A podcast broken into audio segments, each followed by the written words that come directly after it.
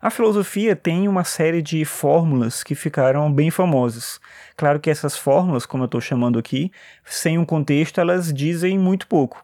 E uma dessas fórmulas mais famosas, eu acho, é a tese do Sartre que fundamenta o existencialismo. De acordo com Sartre, a existência precede a essência. Só que isso por si só não diz muita coisa. Na verdade, diz, mas é preciso entender exatamente o que diz. O Sartre foi um filósofo francês que nasceu em 1905 e morreu em 1980. Ele viveu esse período conturbado do século XX, que passa ali pela Segunda Guerra Mundial e depois entra nos movimentos de contracultura dos anos 60 e 70. Ele foi convocado pelo exército, inclusive, durante a Segunda Guerra Mundial, e ele foi uma figura extremamente influente no movimento estudantil dos anos 60 e 70 e tem um papel político, né, uma discussão política forte a partir da filosofia dele, que é o existencialismo. O Sartre também utilizava a arte, especificamente o teatro, para defender as teses filosóficas dele, o que eu acho que foi uma atitude muito importante para ajudar a filosofia a se tornar algo mais popular. E isso é algo importante se a gente pensar a maneira como a gente hoje pensa e tem acesso à filosofia para além desse círculo mais acadêmico fechado, como era até então, até a época em que o Sartre estava vivo, começou a trabalhar com filosofia mais especificamente.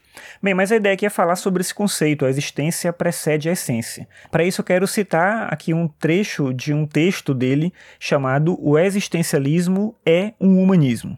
Nesse texto, para defender essa tese de que a existência precede a essência, ele faz a seguinte comparação. Abre aspas. Consideremos um objeto fabricado, como por exemplo um livro ou um corta-papel. Tal objeto foi fabricado por um artífice que se inspirou de um conceito. Ele reportou-se ao conceito do corta-papel e, igualmente, a uma técnica prévia de produção que faz parte do conceito e que é, no fundo, uma receita. Assim, o corta-papel é ao mesmo tempo um objeto que se produz de uma certa maneira e que, por outro lado, tem uma utilidade definida, e não é possível imaginar um homem que produzisse um corta-papel sem saber para que há de servir tal objeto. Diremos, pois, que, para o corta-papel, a essência quer dizer, o conjunto de receitas e de características que permitem produzi-lo e defini-lo, precede a existência. Fecha aspas. Quando alguém cria um objeto, para determinada funcionalidade, nesse caso específico, a essência precede a existência. Você sabe o que vai criar e aí então você executa aquilo que você deseja. Mas no caso do ser humano, especificamente, acontece o inverso.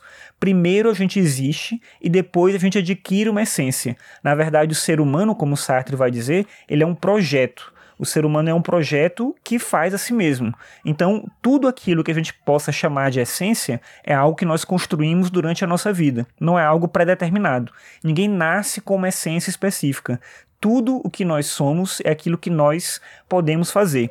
E aí a ideia da liberdade como um sentimento também de angústia. Mas, ao contrário do que pode parecer, que seria uma perspectiva pessimista, o Sartre entendia a própria filosofia como uma filosofia extremamente otimista, já que ele coloca para o próprio ser humano a sua vida e as suas circunstâncias.